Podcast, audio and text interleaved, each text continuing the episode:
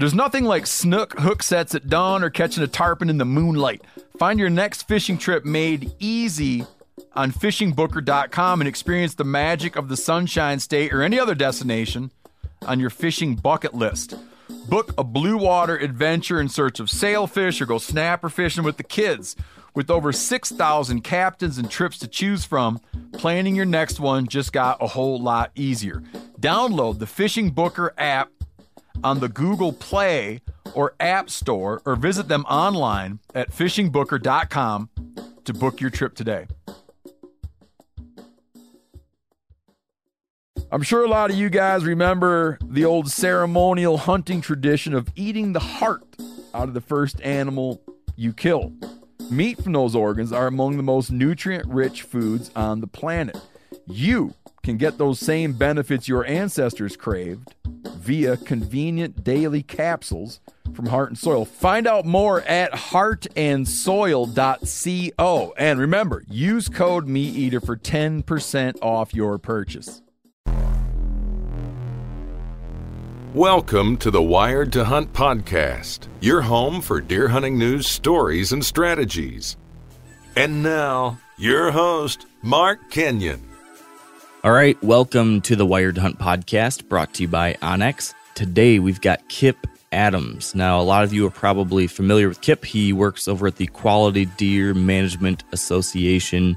He's been on the podcast many times before, and most of those have been for this State of the Whitetail Union podcast that we have each year. Kip will tell you more about this in a second, but a very high level overview of what we're going to do here is review a document, a report that Kip helps develop every year, which highlights the top stories and issues and data across the deer hunting world each year. So, looking at harvest data, looking at big trends, looking at various issues that are of importance at this time for deer and deer hunting that's the kind of stuff we're going to talk about. So we're covering, I don't know, deer harvest numbers, age structure, other trends in deer population and deer hunting, uh, changes in weapons use and how that's impacting populations, uh, changes in hunter numbers and recruitment, a little bit on the latest with diseases like EHD and CWD and other major legislative proposals that are important for us hunters to know about. All that kind of stuff that we as deer hunters need to stay on top of, Kip is going to help us cover. So, I don't want to beat around the bush too much today. Um, don't have Dan. We'll catch up with Dan next week. So today will be kind of a quick one. So we'll get right into it. I just want to give you a couple quick uh, reminders on some other things you can be checking out if it's, you know, it's that winter time frame, cabin fever setting in. If you're like me, you're you're dreaming of wanting to be outside doing some of these different things. So let me recommend two things for you. Number one, if you still haven't watched the Back 40 series, highly, highly, highly recommend you do that. That is the TV show essentially that I was the host of last year, documenting the story of us buying and learning and starting the process of trying to improve this property in Michigan and then hunting it. Check it on out. So over on the Meat Eater YouTube channel. There's eight episodes, and I'm very proud of how they turned out. And the new season is starting to be filmed here very shortly. So make sure you're all caught up.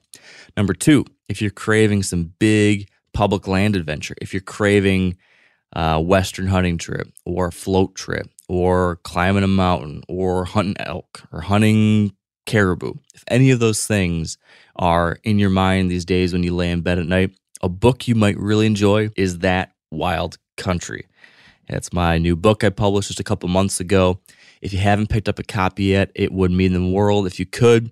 So far, reviews have been great. People are really enjoying it, which is amazing to hear. So, so glad and fortunate and, and thankful that people are, are, are liking what I put out there. So, pick up a copy of That Wild Country, buy one for a cousin, an uncle, an aunt, a buddy, anyone who you think needs to know more about the outside, the wilderness pursuits, the story of our public land. Grab them a copy get them learned up. I certainly would appreciate that too. So there's your homework. Check out that wild country and the back 40 series. All right, back with me on the show is Kip Adams. Thank you, Kip, for uh, being here again. Absolutely, Mark. My pleasure. Always enjoy getting to catch up, and especially our, our annual check in for this reason, I particularly enjoy because what we're going to talk about today is the QDMA Whitetail Report, which you guys put together every year. And it does a really great job, for me at least, of kind of resetting my mind not just on like how my personal hunting is going. That I do myself, but this kind of gives me this big picture idea of what's the state of whitetail hunting and whitetail deer across the country. And I love the fact that you guys do this. So thanks for doing so much work. I'm sure it's no easy task. Oh, I'm, uh, my pleasure. Uh, I'm a I'm a data guy and certainly a deer junkie, so uh, it's nice to uh, to kind of have the first look at, at all of this deer info uh, from across the whitetails range. Yeah. So for people that haven't heard one of these in the past or are not familiar with the whitetail report, can you just give us the quick cliff notes of of what this thing is that you guys put together? Sure. Uh, we've been doing this now since 2009, so uh, more than a decade of re- annual reports. And uh, what we realized was, you know, we had all this access to uh, information, and, uh, and with our state and provincial wildlife agencies, you know, and hunters were craving this info. So we started doing uh, an annual survey where we contacted every state and provincial wildlife agencies, deer project leader, and asked them a series of questions on, you know, the prior season's buck harvest and doe harvest, age structure of those harvests um, other hunting related things, you know, like how many deer were shot with a firearm versus a bow versus a muzzleloader, and and then um, ask questions on just the biggest current topics going on, you know, during that given year, whether it was disease related or you know crossbow related or whatever the case was, and then we compile it all together and put it in this annual report, and uh, folks can look at it, you know, on a state by state basis, to kind of see how your state compares to others, you know, number of bucks that you kill per square mile, and does per square mile and you know all kinds of fun ways to just kind of gauge you know what's going on in the deer harvest world as well as other uh, big issues impacting hunters. So uh, you know if you're a deer person uh, it's it's a one-stop shop for kind of you know the state of the union address with regard to whitetail hunting. Yeah. Is there any other organization or governmental entity that is looking at this stuff at a national level? Because every state is doing this individually, but I've never heard of anyone who's looking at the big picture other than you guys. Well, yeah, I don't know of anybody that's put together, you know, or compiled as much info uh, nationally as we have. And um, the thing that's pretty cool about it is, you know, in the early years when we contacted uh, the state agencies, uh, some of them were a little reluctant to give us some information, and you know, but once we convinced them, hey, we are trying, you know, to to help share this information you know, and it's good for the agencies as well because they can see what's going on in, in, their neighboring states and in other regions. And uh, over the years, we have received tremendous accolades from hunters for sure, uh, from the media, but also from the state and provincial agency folks saying, "Hey, you know what? This is extremely helpful, you know, for us too." So that that's the goal of it is to to share good information and help. So uh, it's always nice to to hear folks, you know, in all of those different disciplines, you know, say, "Hey, we use this." And uh, thanks for compiling it. Oh yeah. Given the fact that this is kind of unique what you guys are doing compared to probably what any state has, has there been any, I don't know, major epiphany or any kind of management change or anything that's come about because of the data you guys have put together, like the big picture story? Has that given a light bulb to any organization or state that's led to some kind of change? There we hear a handful of stories each year where an agency will uh, thank us for a certain chapter that's in there. Um, for example a perfect example in this year's report one of the chapters is on uh, starting time for for firearm season. You know when the vast majority of the states hunters get to start a half hour before sunrise. You know that's listed as the official start time. Yep. Um, well there's one state new york and actually, New York is the only state in the country that makes their hunters wait until sunrise. And um, so they don't get to, you know, that first half hour. Well, Jeez. about five or six years ago, or actually maybe a little more than that now, uh, Ohio's hunters used to be in the same boat. And uh, by collecting some information from surrounding states and putting together a, a, little plan saying, hey, you know, you guys are one of the only ones that make your hunters wait until sunrise. Um, Ohio DNR was actually able to change their regulations. So they now start at half hour before sunrise, you know, in large part because you could compare it to other states. So uh, New York's kind of in that same boat right now where their hunters and their agency, and I know their agency would like to, or at least some in their agency would like to change that as well. So, you know, it's a, it's a nice uh, educational tool for that because they can look and say, look, you know, every other state in the country, you know, allows their hunters to start a half hour before sunrise. You know, there's not safety issues with that. So, um, um, anyway, we have seen examples like that where because the data is together and it's uh, you know both a regional and a national look, um, that's enabled state agencies to change some of the ways that they manage deer. You know, that's a little more uniform with the rest of the country. So, Yeah. so that's pretty cool. We're glad that we can help with that. Yeah, I bet Matt Ross was pretty excited to spearhead that project and get that change made. Absolutely. So, uh, yeah, Matt is definitely in favor of uh, getting an extra half hour. yeah, for sure. I can't I can't imagine not being able to hunt that first half hour of daylight. That's tough. I know. You know what's funny about that too is that South Carolina um, is the only state that goes more than that, and uh, and their hunters are allowed to start an hour before sunrise. Whoa.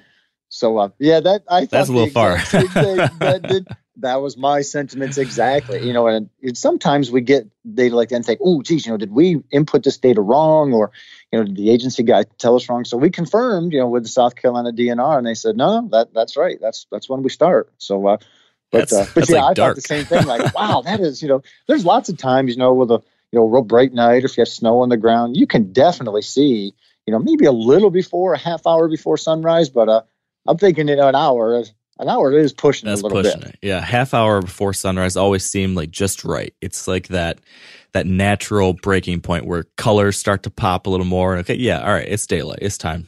Um, but an hour could be pitch black almost. yeah, that's right. Uh, well, that's interesting. So let's let's let's talk about this year, the 2020 report, and this examines 2018 season data. Correct? That you're re- that you're reviewing that comes out in 19.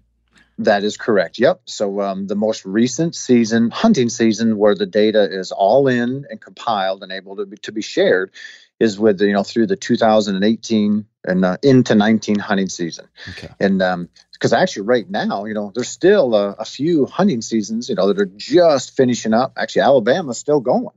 So so it, some people say, well, geez, if it's the 20 report, you know, why are you using 18 data? Well, it's because you know the 19 hunting season technically is not done yet everywhere, and, and that data is not available. So so yeah, so it's the most recent season that's all done, and uh, data is shared with the country. Okay. So what's the high level grade? Like if you were the professor and your class was the United States deer hunting season and you were going to rate that season on a F through A scale, um, in some kind of somewhat objective way, how would you rate this season? Well, I will. Uh, I'll break that into two, and I actually give it two grades. I'll give it one for uh, for the buck harvest side of it, and I'll give you one for the antlerless harvest side. And um, for the buck harvest side, um, hunters definitely would, would rate it as an A. Um, it was one of the highest buck harvests of all time, and um, that's saying a lot because you know the, historically our our country has was very very good at shooting bucks, and uh, we are at historically high numbers again. Um, that there was the total buck harvest wa- was over 2.9 million antler deer you know and that does not count buck fawns. Buck fawns go into the antlerless side. So deer that are one and a half and older it was over 2.9 million. That actually was down just a hair from the year before um, but we're still way above uh, national averages. So from the buck side um, definitely an a lots of bucks and uh, we'll touch on age structure here in a minute but uh, unbelievable age structure. So lots of bucks arguably the best age structure ever. So we get an A for that.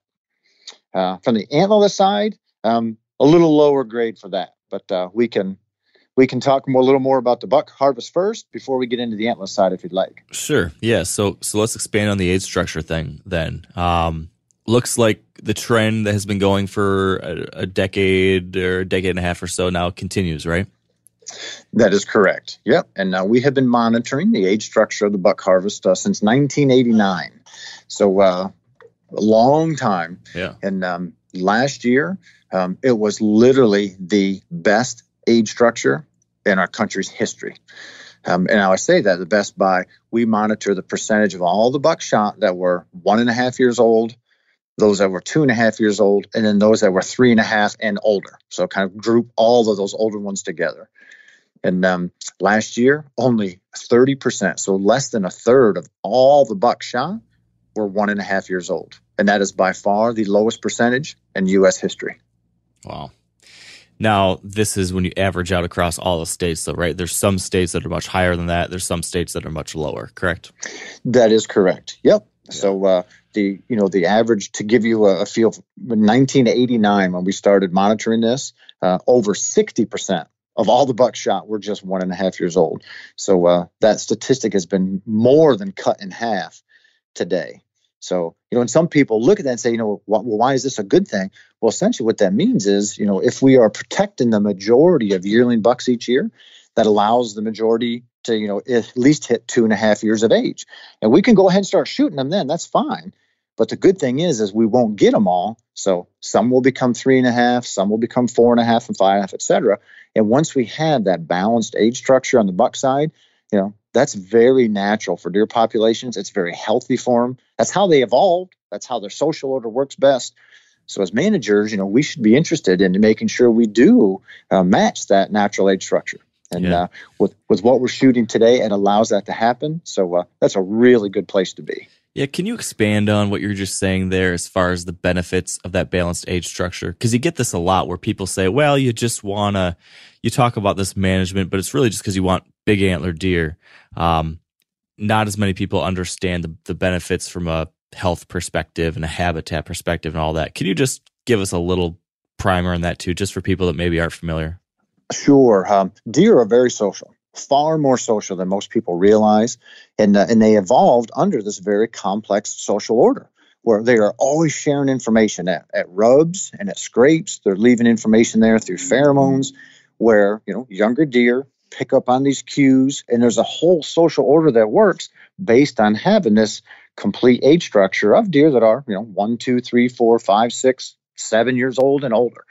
And uh, all of that starts to fall apart if you don't have those older animals there. Now, some people will say, well, you know, all of the does out there will be bred even if you only have young deer. And, and that is true, even if all the bucks are only one and a half years old. Sure, they can handle the breeding requirements for that deer herd, but that's a pretty poor measure of herd health. So uh, a much better measure is, hey, let's let's make sure that we're managing for a deer herd that is natural. And, and if you look today, Mark, in, in unhunted populations of deer, like in urban areas or other places where you just can't hunt, they have very advanced age structures. If you look in Native American trash piles where they can pull out jawbones, and you know before white man had a big impact, they had very advanced age structures. So I mean that's just a natural thing. And so as wildlife managers, we should strive to you know produce what would naturally happen anyway, and uh, that happens when we have very balanced age structures of deer. That lets the social orders work. That keeps those those younger bucks from spending so much energy in the fall and winter trying to breed. It allows them to have more body fat going into winter, so survival is higher. They're healthier in the spring at green up. So there's a whole bunch of pieces that play into that. But uh, at the end of the day, it's it's very clear that balanced age structures for whitetail deer are certainly good for hunters because we have the opportunity to pursue older bucks. That is true. However, they're also very uh, important for the deer herd themselves. Is this the biggest change that you guys have seen since starting the whitetail report? I mean, if you were to look at over this from from the first report to now, or from when you were tracking things first, and you look at all this data that you've been studying year after year after year, is this the most substantial difference, or is there anything else that stands out? Like, hey, this is a lot different than it used to be as well. There's there's two really big differences. Uh, this is definitely one of them, where uh, you know age structure has changed. So you know only 30% now are one, and uh, 37% of the buck harvest last year was at least three years old. So they were three or four or five. That is by far the highest percentage of those older bucks. So uh, literally, that's a you know a monumental change in what's gone on. So uh, there's also one other huge change that, uh, that we can address next. But uh, this age structure difference is definitely one of the two biggest things that has changed since we began writing this back in 2009. So then, what's the next one? The next one is actually the uh, the sex ratio of the harvest. Um, hmm. I told you that uh, we shot over 2.9 million bucks last year, and it's record high buck harvest numbers. Uh, the flip side of that is the antlerless side. So while I would give uh, hunters an A for the buck side, um, we are a lot closer to a C, grade C, for the antlerless side. And, and the reason for that is um, for the second year in a row, we shot more bucks than we did antlerless deer. Um, the first time in U.S. history that we shot more antlerless deer than we did bucks was back in 1999, and uh, and that was a historic year managing deer because for most of the whitetails range, we need to be shooting more does than bucks each year for to have healthy populations. There, there are certainly some places in the country. Um, New England comes to mind, Florida comes to mind, where we can be successful by shooting more bucks than does each year.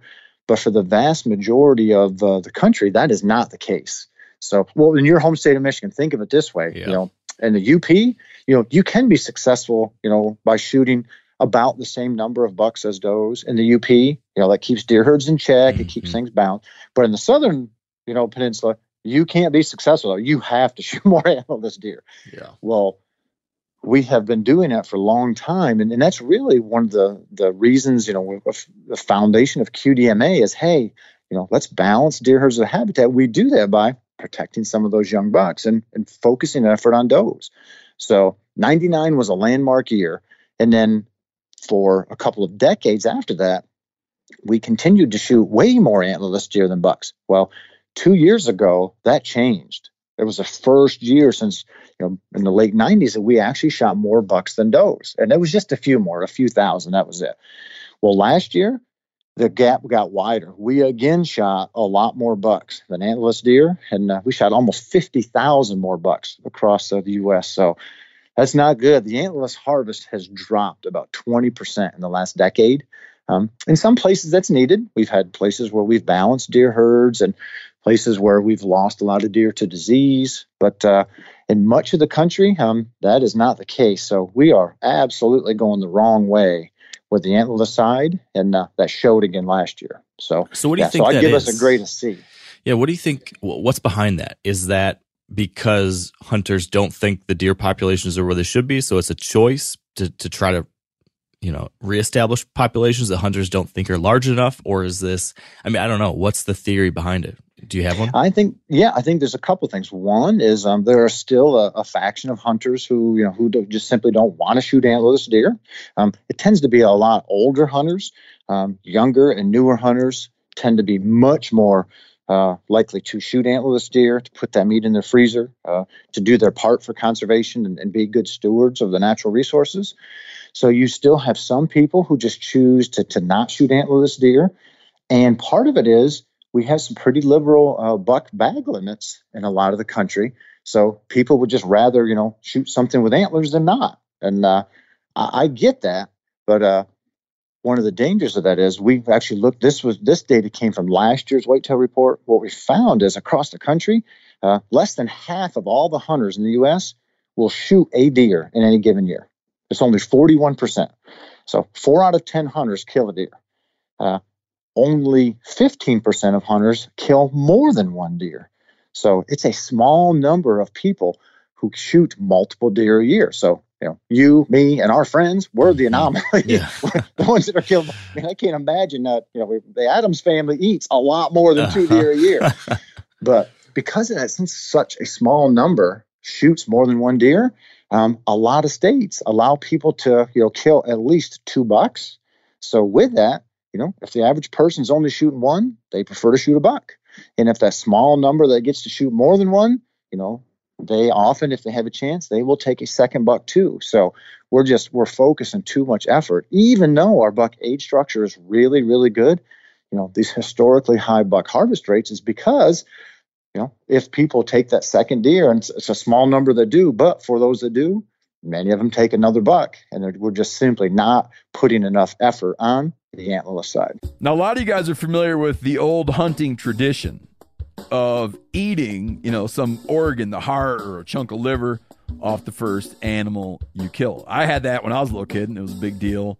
Organ meats were always prized by frontier people who knew the importance of getting a lot of different minerals and nutrients. And as often is the case, those guys were onto something because organs are among the most nutrient rich foods on the planet. And you can get the same benefits your ancestors craved via convenient daily capsules from Heart and Soil made exclusively from regeneratively raised, grass fed, and finished cattle. Heart and Soil's unique freeze drying process means all those important nutrients are trapped in ensuring you experience every one of the benefits of nature's superfood in a clean, convenient, taste free capsule. Find out more at heartandsoil.co. And make sure to use code MeatEater for 10% off your purchase. That's heartandsoil.co. Use the code MeatEater. This episode is brought to you in part by O'Reilly Auto Parts who are in the business of keeping your car on the road and also keeping you happy. O'Reilly Auto Parts offer friendly, helpful service and the parts knowledge you need for all your maintenance and repairs. I use the O'Reilly by me. It's right in downtown where I live and the team there is super knowledgeable. When you got questions, they're happy to help you out. It's a great store to go into. The team at O'Reilly Auto Parts, they can test your battery for free in or out of your car. And don't ignore your check engine light. Ask for O'Reilly Veriscan today, a free diagnostic service exclusively at O'Reilly Auto Parts. Need your windshield wipers replaced? Brake light fixed, quick service, they'll help you find the right part or point you to the nearest local repair shop to get some help. The professional parts people at O'Reilly Auto Parts are your one stop shop for all things do it yourself, and you can find what you need in the store or online. Stop by O'Reilly Auto Parts today or visit us at o'reillyauto.com slash meat eater that's o'reilly auto o-r-e-i-l-l-y o'reillyauto.com slash meat eater yeah. Okay. So I know this is well trod ground, but again, let's assume there's new hunters listening. Why is it important that we try to take out some of these antlerless deer and manage them a little bit better? Why is this so important? What happens when we don't do that? Well, the, the way that we control deer populations um, is through the antlerless harvest. Um, you know, we can shoot all the bucks we want, but that's not controlling population growth. In most cases, we have to shoot the antlerless side. So, and we want to keep deer herds healthy. And we do that when we have balanced sex ratios. Now, if you take all the fawns born in Michigan this year or my home state of Pennsylvania or anywhere else, about half of them are buck fawns and about half are doe fawns. So, just from that, you have to shoot about the same numbers of bucks as does each year just to keep that sex ratio balance, keep that deer herd healthy, and have any chance of keeping deer from becoming too overabundant. So that's uh that's the the very quick and dry and short answer yeah. to say, hey, it is so important. And I'll tell you now with the the spread of CWD, it's becoming more and more clear that in these disease zones, it is even more important to focus additional harvest effort on these does or we're just absolutely losing the disease game. Yeah, I, w- I want to talk about that specifically in a minute. Um, but one more clarifying question on the overabundance thing. Again, just to get folks up to speed here. What happens to a deer herd and an area when you have way too many deer? What are what because there's a whole cascade of effects when your deer population is out of whack with the habitat. Can you just walk us through that a little bit? Sure. Uh, deer eat a lot, and, and the average deer eats about 2,000 pounds of food a year. So smaller deer eat less than that, bigger deer eat more. But on average, they're eating a ton of piece. So, you know, that's a lot of food that we have to provide. And as soon as we have more deer than we have adequate food available, what they start doing is then the deer herd starts degrading that habitat. And then they're being nutritionally deprived, so they're not as healthy as they were. And then what that means is as they start degrading the habitat, then other wildlife species are negatively impacted. You know, the habitat is negatively impacted. And then since they are degraded next year, that area can't hold as many deer as it could this year. So it can support fewer deer next year and then fewer the year after that. And, you know, from a hunting end, you know, that's absolutely the wrong way we want to go. You know, and, and just from being a good steward, that's wrong. So we want to make sure that there's not more deer than we have good food for because that negatively impacts all the wildlife species and all that habitat that's there um, headed in the wrong direction. So, and the cool thing is, though, as soon as we balance that deer herd and shoot enough antlerless deer, the deer that are left are healthier. They have more fawns. The habitat is healthier, which means it's better for turkeys and songbirds and and non-game species. You know, it's a it's a win-win when we when we pull the trigger on enough antlerless deer. Yeah, and then from a hunting perspective too, wouldn't you agree that having that better balanced antlerless side will lead to a more intense rut, which is going to give you a more fun hunting experience too. Absolutely, absolutely, and that puts more bucks on their feet more during daylight hours during the fall, which is you know exactly what we want. You've you've never heard a hunter say, "Man, when I go hunting today, I hope the bucks are just not moving." you know, yeah. you know, we don't want, but if you have way more antlerless deer than than bucks, that's that's often what happens because they don't have to move very far to find a doe. Yeah. So, yeah, balanced age structures make deer move more, and they make them move more during daylight hours, which which is good for us as hunters. Yeah. So okay, so that's what's going on from a buck and doe harvest. We talked about age structure. Any other big things that stood out to you this year as far as headlines for the 2020 report? Yeah, one of the because of this whole antlerless thing where we're not shooting as many deer, um, we asked all the states a question. Hey, you know, like, what is your preference for the antlerless harvest in your state? You know, do you want to see them shoot more antlerless deer than bucks, or about the same number, or more bucks than does? Like, we wanted to see what the philosophy of the agencies were, and um, it was it was extremely regional. What we found is the vast majority of the Northeast they want the buck harvest. I'm sorry, the antlerless harvest to be more than the buck harvest. You know, like hey, we know we need to kill more antlerless deer. Um, the exception to that was New England, and New England. Um, they want to shoot more bucks than does simply because they just don't they can't sustain the same type of harvest that you can or, or we can here you know just deer the habitat type right that's right yep and then the severe winters and you know and and uh, fawn recruitment is lower so they just don't they're just those deer herds aren't as productive as you know um, places where it's a little easier to live. But but uh, so most of the Northeast wants to shoot more antlers than bucks. Uh, the Southeast was different, and most of that says, you know what? As long as the buck harvest is about equal to our antlerless harvest, we're pretty good. That, that's what we'd like to see. So uh, that's very different from what we have in the Northeast. And then the Midwest was kind of in between the two. Some of the, the states wanted more does, some didn't. And uh, you guys actually the lower peninsula they said absolutely we need to shoot more antlerless deer than bucks yeah. the up was about the same you know same number of each. And uh, this this is very helpful because there's a lot of hunters that hear what i talk about or you or others. And uh, but where they're from really matters. So for example if you're from florida you know you, area that's just not real productive soils, not real productive deer herds, you know, you just can't sustain anywhere near the same levels of antlerless harvest as a Michigan or Pennsylvania or Iowa or those. So, so it's very helpful for hunters to see, hey, what's my agency's philosophy on this? Because then it allows them, you know, to to help more during the deer season, either shoot an extra antlerless deer or two extra antlerless deer or or wherever the case is. So it can allow them to be a better partner and, and more engaged on what's going on. Hmm. You know, one of the things, uh, this is a little bit of a segue, but it brings to mind another one of the topics you guys covered in the report. And one of the things that hunters have been worried about for many years has that has been the introduction of crossbows. And the theory being that if we introduce crossbow seasons, that's going to get way too many deer being killed by these crossbows that are too easy to pe- for people to use. And that's going to result in the crash of deer populations or, or some other issues. Um, you guys took a look a little bit at crossbows this year in the report.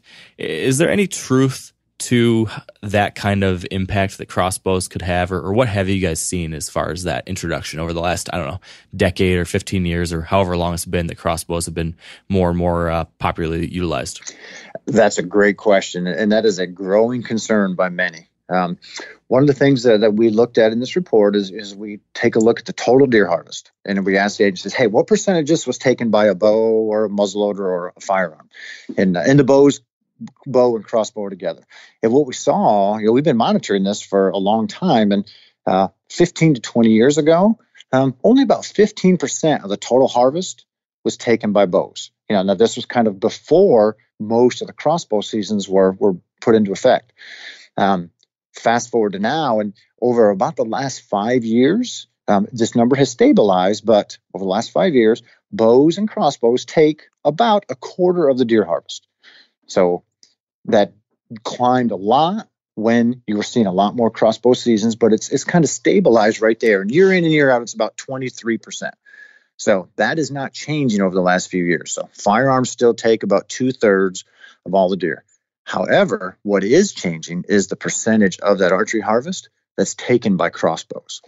And uh, and we took a look at hey, which states allow you or allow the vast majority of hunters to use crossbows during their archery season. You know, you don't have to be a senior or a youth hunter or have a disability or whatever. Um, today, in the vast majority of the country, uh, or at least the vast majority of the eastern two thirds of the country, where, where most whitetails live, um, almost everybody can use a, a crossbow during archery season. So that's really grown, which then begs the question okay, what impact are those crossbows having? And what we see is they're really not changing the overall deer harvest. Um, no state has, you know, changed their crossbow laws because crossbows are killing too much. Nobody has, has made those efforts yet. However, the one big change we're seeing right now is there are a handful of states where now the crossbow harvest exceeds the vertical bow harvest. Um, places like your state of Michigan, mine in Pennsylvania, Ohio, Virginia, Wisconsin, some of these really big, you know, and, and long term deer hunting states. Now people are really taking advantage of crossbows. So it's changing the actual archery harvest. Archery harvest has stayed about the same. It's not getting higher, but more of those deer are now being taken by crossbow, and that's drawing uh, attention from a lot of hunters, uh, particularly a lot of traditional bow hunters. So it's not impacting deer herd levels. It's not impacting the uh, any kind of oh, it's not impacting the herd. It's simply impacting how people, how hunters are engaging with the herd. So how people are doing it. So really, it comes down to people that would otherwise be killing deer with a vertical bow are switching to a horizontal or yeah, a horizontal bow, a crossbow, and just utilizing this easier option. Um, or do we think that it's that crossbows are doing one of the things that people hypothesized, which is that they are allowing new hunters to come into the game in a more easy fashion, or keeping long term bow hunters in the game longer as they get older. Do we have any data or anecdotal evidence that one of those two things happening? It, it's we do, and, and it's a little bit of all of those things that you just said. Um, there's no doubt that uh, they are bringing or allowing uh, young hunters to, to partake in the archery season uh, at an earlier age than they would. My kids are perfect examples. You know, my kids uh, before, or my son this year when he was 10, and my daughter when she was, uh, I think nine was her first year, nine or 10, you know, were, were archery hunting with me. They both shoot a vertical bow in the background, or I mean, in the backyard with me and love it. But, you know, neither one of them pull, or at that time anyway, anywhere near enough weight, you know, to hunt with that bow. However, you know, so they we'd stay in the backyard and shoot our compound bows, but then we'd go hunting. We we got a crossbow, so you know they could start hunting then and we are seeing that you know in many states. So the one thing that's a little funny with us though is that no states are being able to show you know this big increase in hunter numbers because that's directly resulting from being able to use crossbows. But there's no doubt that there's a lot of young hunters today hunting with a crossbow that just simply couldn't with a compound. Um, there's no doubt there's a lot of aging hunters that are able to continue to hunt in the archery season because they can use crossbows and it's undeniable that there's a lot of new adult hunters trying hunting because they can use a crossbow first. And uh, our field to fork programs are a perfect example, yeah. you know, where we find adult hunters who want to do that. Many of them are, particularly many of, of the ladies that get involved, are very intimidated by shooting a, a shotgun or a rifle, you know, and just have want nothing to do with that at first. However, they think, ooh, the crossbow, like, ooh, I, I can do that, you know. I, I want to get my own food and I'll try it with a crossbow. Yeah. So there's definitely some some evidence that those are helping, um, at least some with recruiting hunters and, and retaining some hunters. So there's seemingly no big picture negative impact from them. There's seemingly some possible positive impact. Um, it comes down to a purity issue for some hunters. What do either you or the Quality Deer Management Association say to those who have concerns still? What's the stance of the organization or, or you personally? Yeah, well, I'm I am a diehard bow hunter. Um, you know, I I am very serious about taking my my compound to the woods, and so um, I get it when when there's other diehard hunters that you know just really despise crossbows, and um, and I know a lot of people that do. However, you know, I I try to look at the big picture and say, even though I don't choose to hunt with a crossbow, um, man, I'm sure I'm glad that my kids can come hunting with it. And, you know, I have a, an older member of our deer camp is in his 80s now that bow hunted his whole life that just simply can't anymore, but but he still crossbow hunts. So, man, I, I'm glad that he can come. And, you know, and I'm so my take on it is, hey, you know, we need hunters more than ever before. So if crossbows are not having any negative biological impact on deer herds, but they can help get more people into the woods man, I'm totally fine sharing the archery woods, you know, with somebody else using a crossbow. Um, I get it in some states where their buck harvest is you know a lot crossbows are taking a lot more of those bucks and taking them earlier in the year you know than some of the, the firearm hunters can get to but uh, man anybody can you know can get a crossbow and go hunting so i i can see both sides but uh, man, I, am totally fine sharing woods with somebody using a crossbow. You know, God bless them for wanting to hunt and uh, and to be out there. Yeah, I'd, I'd, rather have somebody getting into it and learning to love this stuff and this resource, and maybe someday standing up for it. I'd rather have that person out there doing that than never getting into it at all because they didn't feel comfortable with a compound or a gun. So. That's right. Nope, I agree. I'm with you. So, speaking of that hunter recruitment, uh, challenge, which crossbows we hope is our, our one small way to help address that. I didn't see this addressed addressed in the report, but but from your perspective or from any of the other things that you've been involved in or looking at, where do we stand on that front? I mean, uh, there's a big article that came out in the Washington Post recently talking about declining hunter numbers and the impacts that's having on conservation funding. It's a thing that we continue to talk about year after year after year. Um, just what's your what's your sense of or what's what's the pulse on that? Where are we doing anything right? Are we still trending in the wrong direction? Do you feel like we're making any impact with the programs we're trying or the all the talk about it? Well, I do, and um, you know, it's, it's undeniable that we're losing hunters, and then we're losing them at an alarming rate. Um, of all the different recruitment programs and retention programs that are out there, you know, we have not had a lot of success with those. I think mostly because the majority of them were focused on youth, and um, about five years ago, we started to take, we being QDMA, took a little different look and said, hey, you know, like we, we still do a lot of youth stuff, but hey, what if we did something that focused on some more adults who may want to go hunting? And that's kind of what our, our Field to Fork program was born out of. And um, I share that to say that has been the one success story that we have seen in the opportunity to kind of turn the tide on loss of hunter numbers. Um, for example, a lot of youth programs, you know, the actual impact is pretty minimal.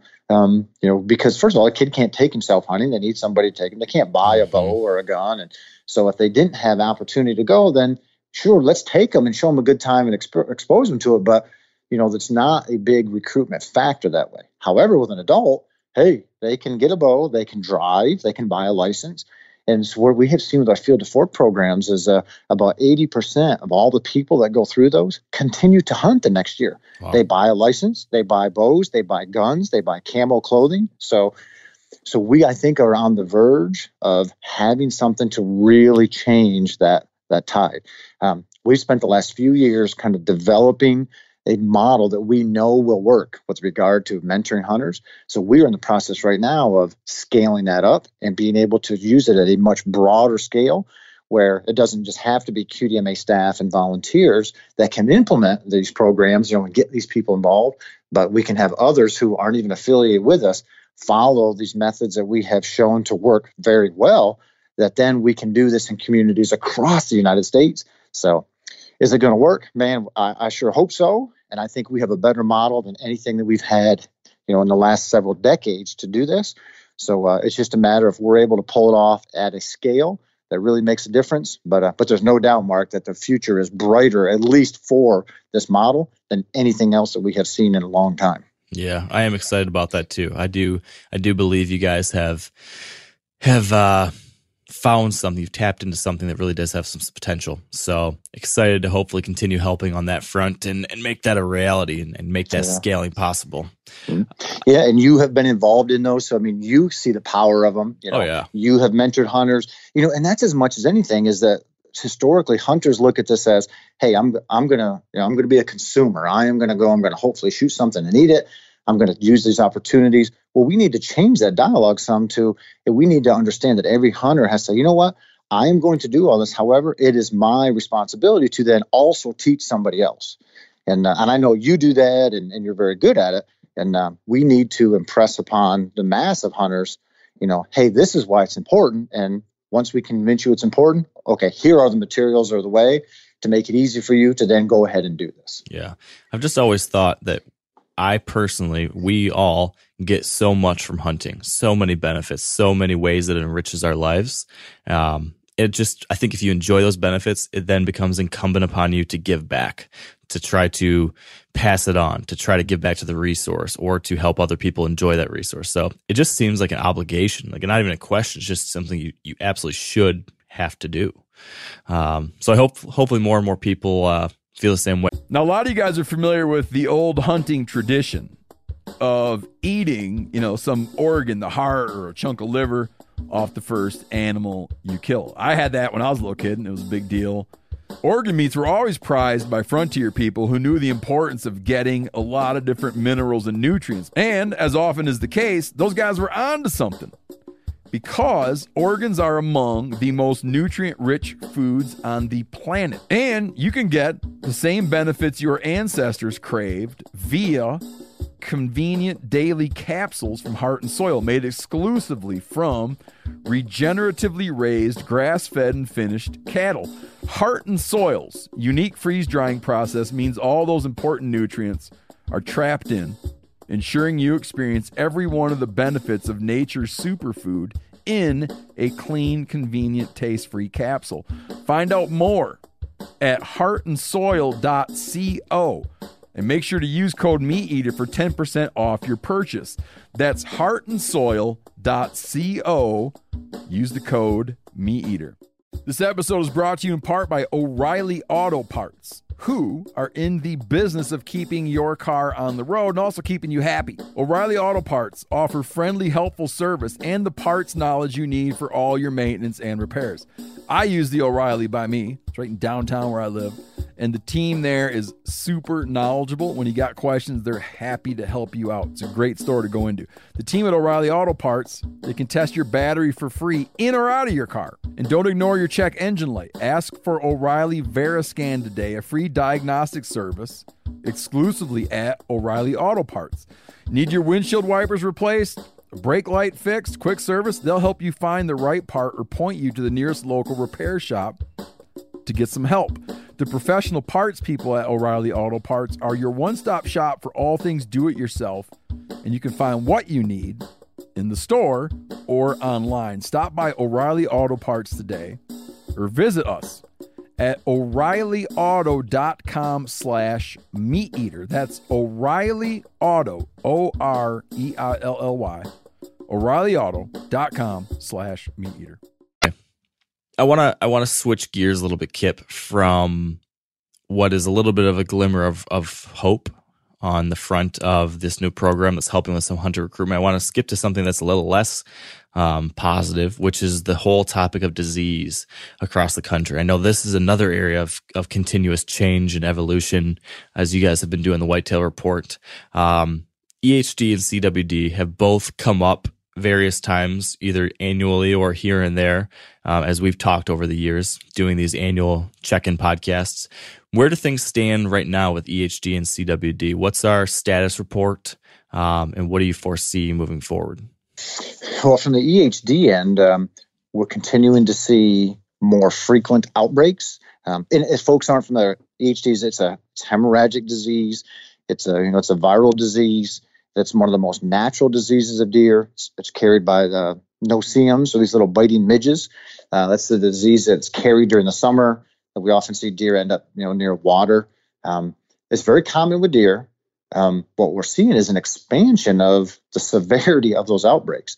It used to be just kind of a disease of deer in the southeastern U.S. And um, you know those deer were exposed to it every year. They can develop antibodies against it, so you didn't see these big die-offs.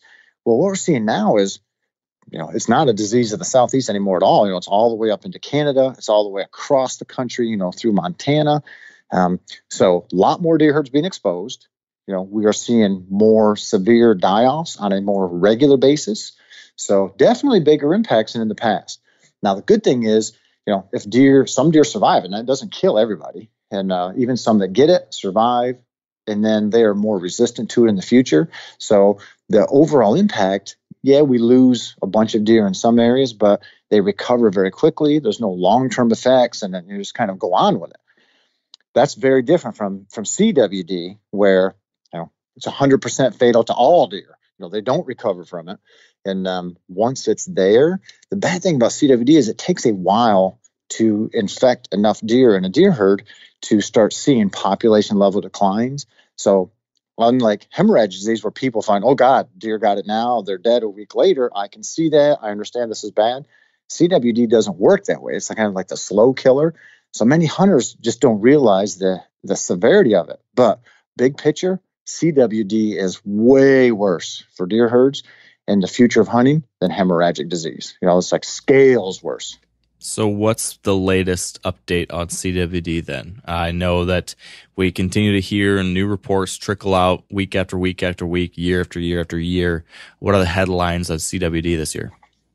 Well, um, it continues to, to expand. It's now in 26 states, so it's in over half of the U.S., and several foreign countries as well. But we see continued expansion of it.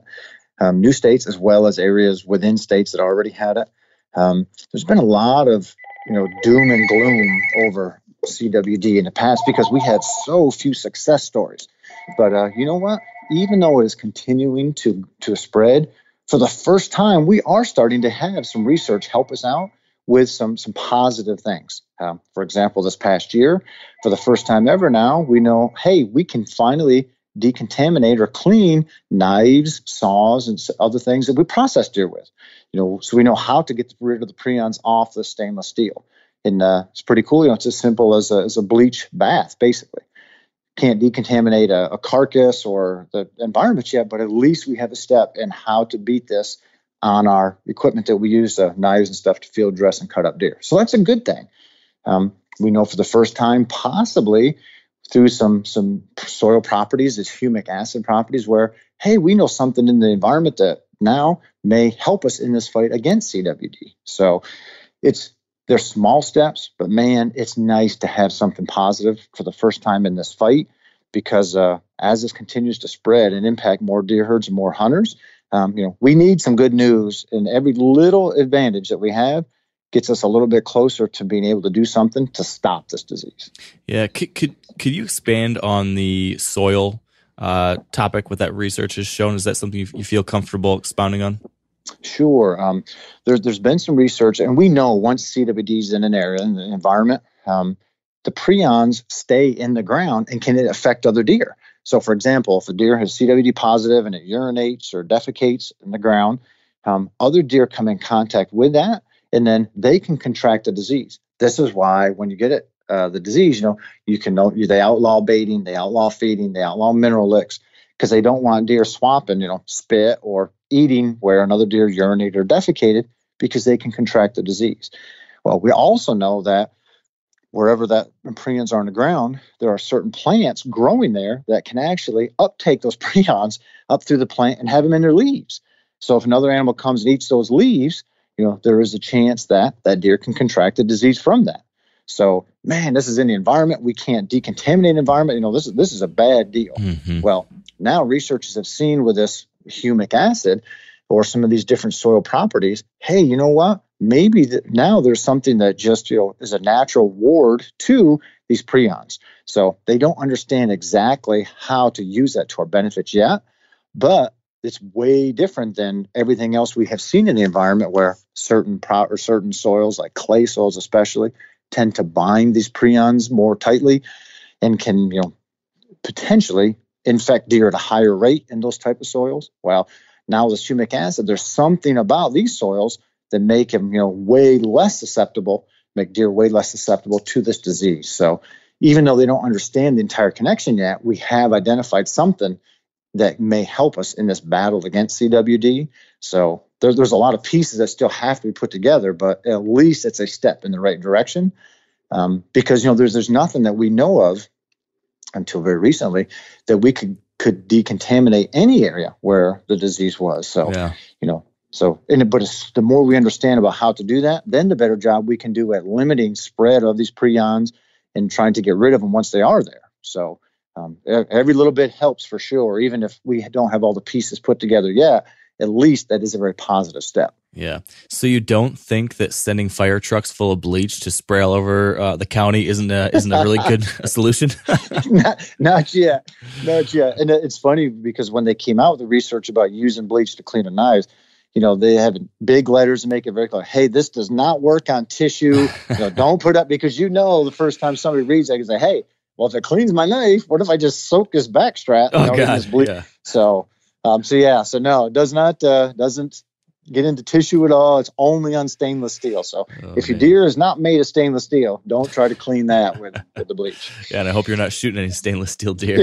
That's um, right. speaking of uh, trying to battle CWD, though, you did allude earlier to uh, this whole topic of antlerless harvest and the importance of focusing on does when it comes to managing CWD. There's a lot of talk about the importance of buck harvest when trying to contain CWD because bucks tend to disperse more um, but I know you wrote an article and you've been trying to make sure people understand that you can't forget about does. Can you uh, talk about that a little bit? Sure. Um, so much of the fight against CWD um, focuses on killing bucks. And, and the reason for that is because bucks carry the disease at a higher rate than does. And, um, and there's some great data from, from multiple states that show that. You know, adult bucks are about twice as likely to have it as adult does.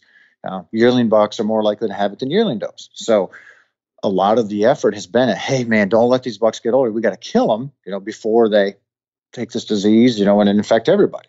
Well, in doing that, a lot of the educational campaigns by agencies and, and even a lot of deer managers get so focused on the buck side that I think that, you know, they're going to lose the war. And and what I mean by that is there's four big reasons, and this is what I wrote about to not forget about the does. One is that some some great research out of Wisconsin showed that just because of the social order of deer, bucks tend to be a lot more loners, where does, you know, they just live in these family groups.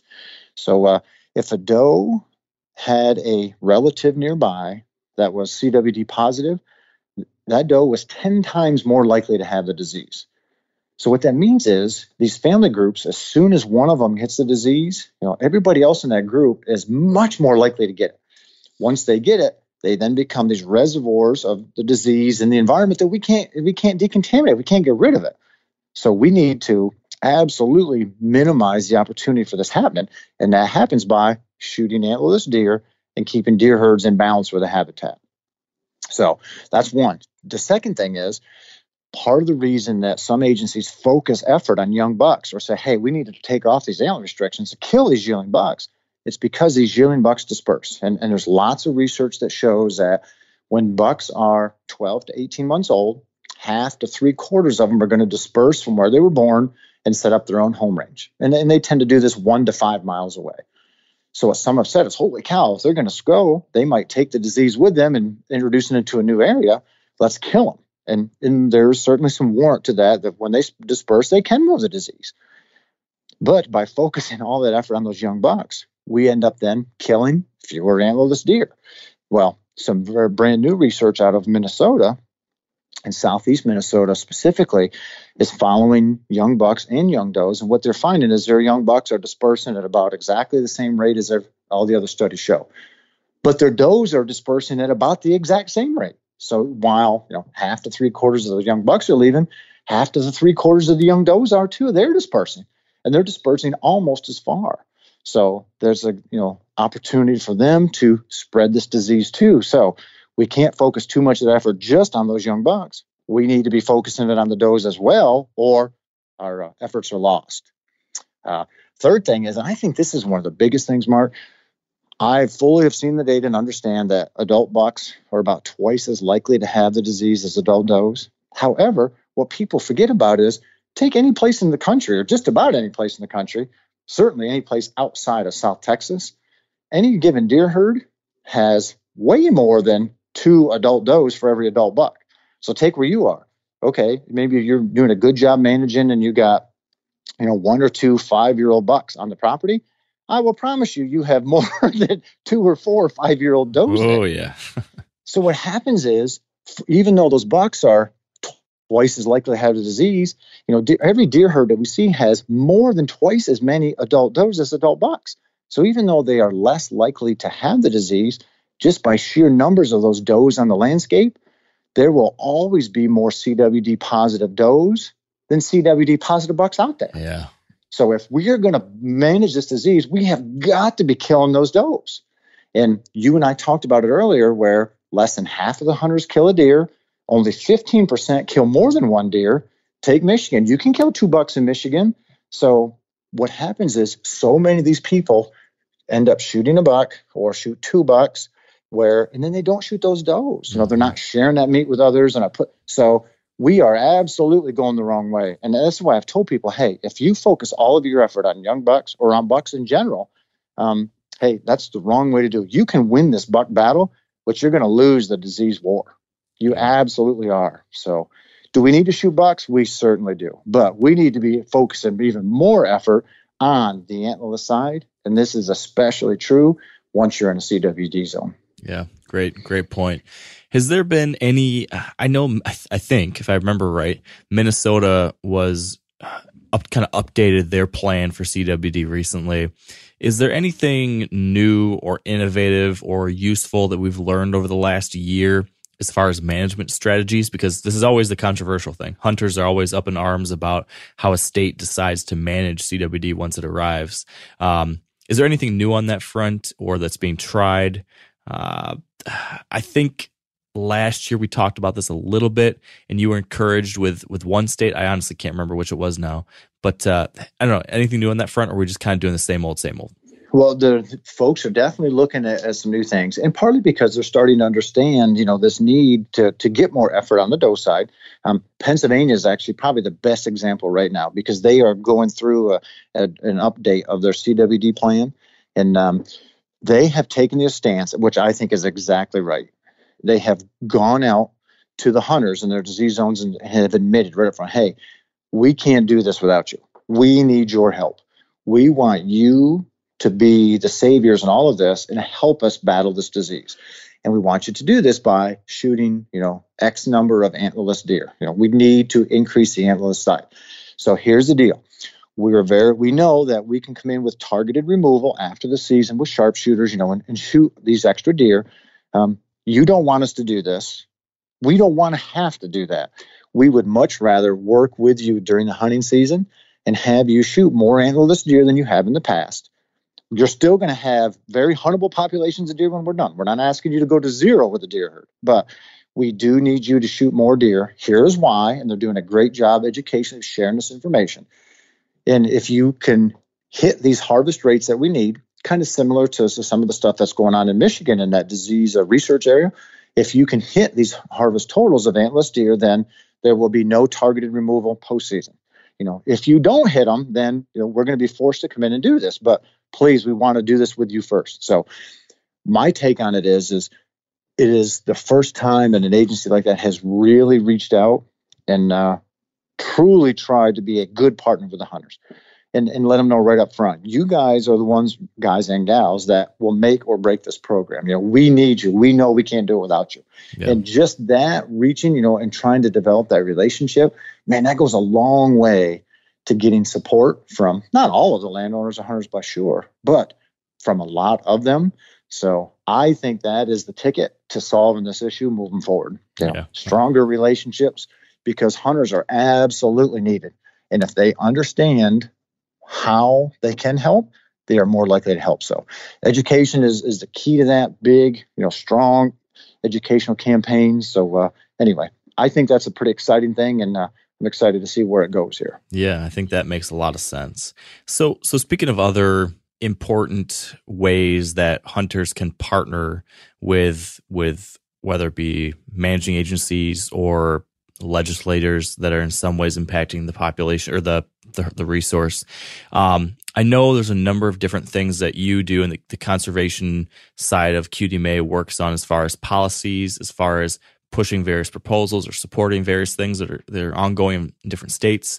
Um, I'm curious what some of the major things things is the wrong word. I'm blanking on the right word here. Um, but some of the various proposals or pieces of legislation or or anything ongoing across the country that you think the hunters need to know about and put our support behind. Um, you know, I know there's this uh, Pittman Robertson Modernization Act that's out there. I'm curious if that's something we should be paying more attention to. I know there's been a proposal put out there to protect the boundary waters, which I know you guys have lent your support to, which I think is awesome. Um, are, are those things that we should be talking more about? Is there anything else on your radar uh, that we need to kind of rally around? What What do we need to know about? What you just mentioned, both of those are great and and, and good for all sportsmen and women. Um, the one big thing right now that we really could use support for that is going to benefit all hunters is uh, there's a fair number of federal bills out there right now that are looking at increasing federal funding for CWD research and management. And uh, back when you know the early 2000s there was close to 20 million in federal dollars that the state agencies got to to manage cwd to sample and all that. Well all that money is gone. It was as soon as they figured out the cwd likely couldn't impact humans all that money dried up. So all of the sampling that's done today and surveillance and monitoring the vast majority that's coming right out of the state agency budgets. And uh, man wouldn't it be better if our states could use that for things like hunter access and habitat enhancement and um, so there's a we are pushing hard with some of these federal legislators to get this federal funding which would allow agencies to then use more of their own budgets on cool things like habitat enhancement and that. So that is the one thing that hunters can get behind. Um, it, it was a great push last year and we thought we were going to get about 15 million in federal funding for the states. Um, it didn't end up happening. That will be reintroduced again this year and, and that probably i would say probably arguably is the single most important bill like that the hunters can get behind to really make a difference with what we have uh, both now to hunt deer and, and in the future. Okay. Well, when that gets reintroduced, I will definitely uh, be rallying the troops to get behind that again. I know that that research money and, and just knowledge, we're, we're just lacking so much information still. And it seems like the only way to, the only way to get that is to get money behind it, get the research going and, um, cross our fingers and toes. That's right outside of legislation. One thing, the best thing that hunters can do though is take somebody else hunting, expose somebody new, take them, introduce them to the sport. Uh, that's cheap, that's easy. We all can do that. So uh, you know, I challenge everybody this year to to get somebody and uh, expose them, you know, at least once to the woods, and uh, you know, hopefully multiple times. So. Yeah. That is a great place to leave us off here today. Lots of great information, Kip. I appreciate uh, you sharing it with us today and taking all the time to put together the report. For people that want to see this whole thing, the whole report, and get all, there's a lot more that we didn't cover. Where can they find that? They can go right to, to qdma.com. Um, we have all of our whitetail reports on the website as free downloads, so they can go and grab it and um, have a blast searching through and uh, seeing how their state compares to others. Very good stuff, Kip. Thank you for your time. Absolutely, Mark. Thank you. Uh, awesome job with uh, with the back forty and everything you do for conservation. And uh, man, I can't wait to read your book. Oh, thank you. I appreciate it. And that is gonna do it. Thank you so much for tuning in. Appreciate you listening. Lots of cool stuff coming up. We're kind of retooling, figuring out what the plan is going to be for 2020. New ideas, new projects, new hunts, new stories, new guests. Lots of cool stuff on the way. So stick around. And until next time, stay wired to hunt. I'm sure a lot of you guys remember the old ceremonial hunting tradition of eating the heart out of the first animal you kill. Meat from those organs are among the most nutrient rich foods on the planet. You can get those same benefits your ancestors craved via convenient daily capsules from Heart and Soil. Find out more at heartandsoil.co. And remember, use code MeatEater for 10% off your purchase. Outdoor adventure won't wait for engine problems. Things like hard starts, rough performance, and lost fuel economy are often caused by fuel gum and varnish buildup. Seafoam can help your engine run better and last longer. You simply pour a can into your gas tank. Hunters and anglers rely on Seafoam to keep their engines running the way it should the entire season. So pick up a can of Seafoam today at your local auto parts store or visit seafoamworks.com to learn more.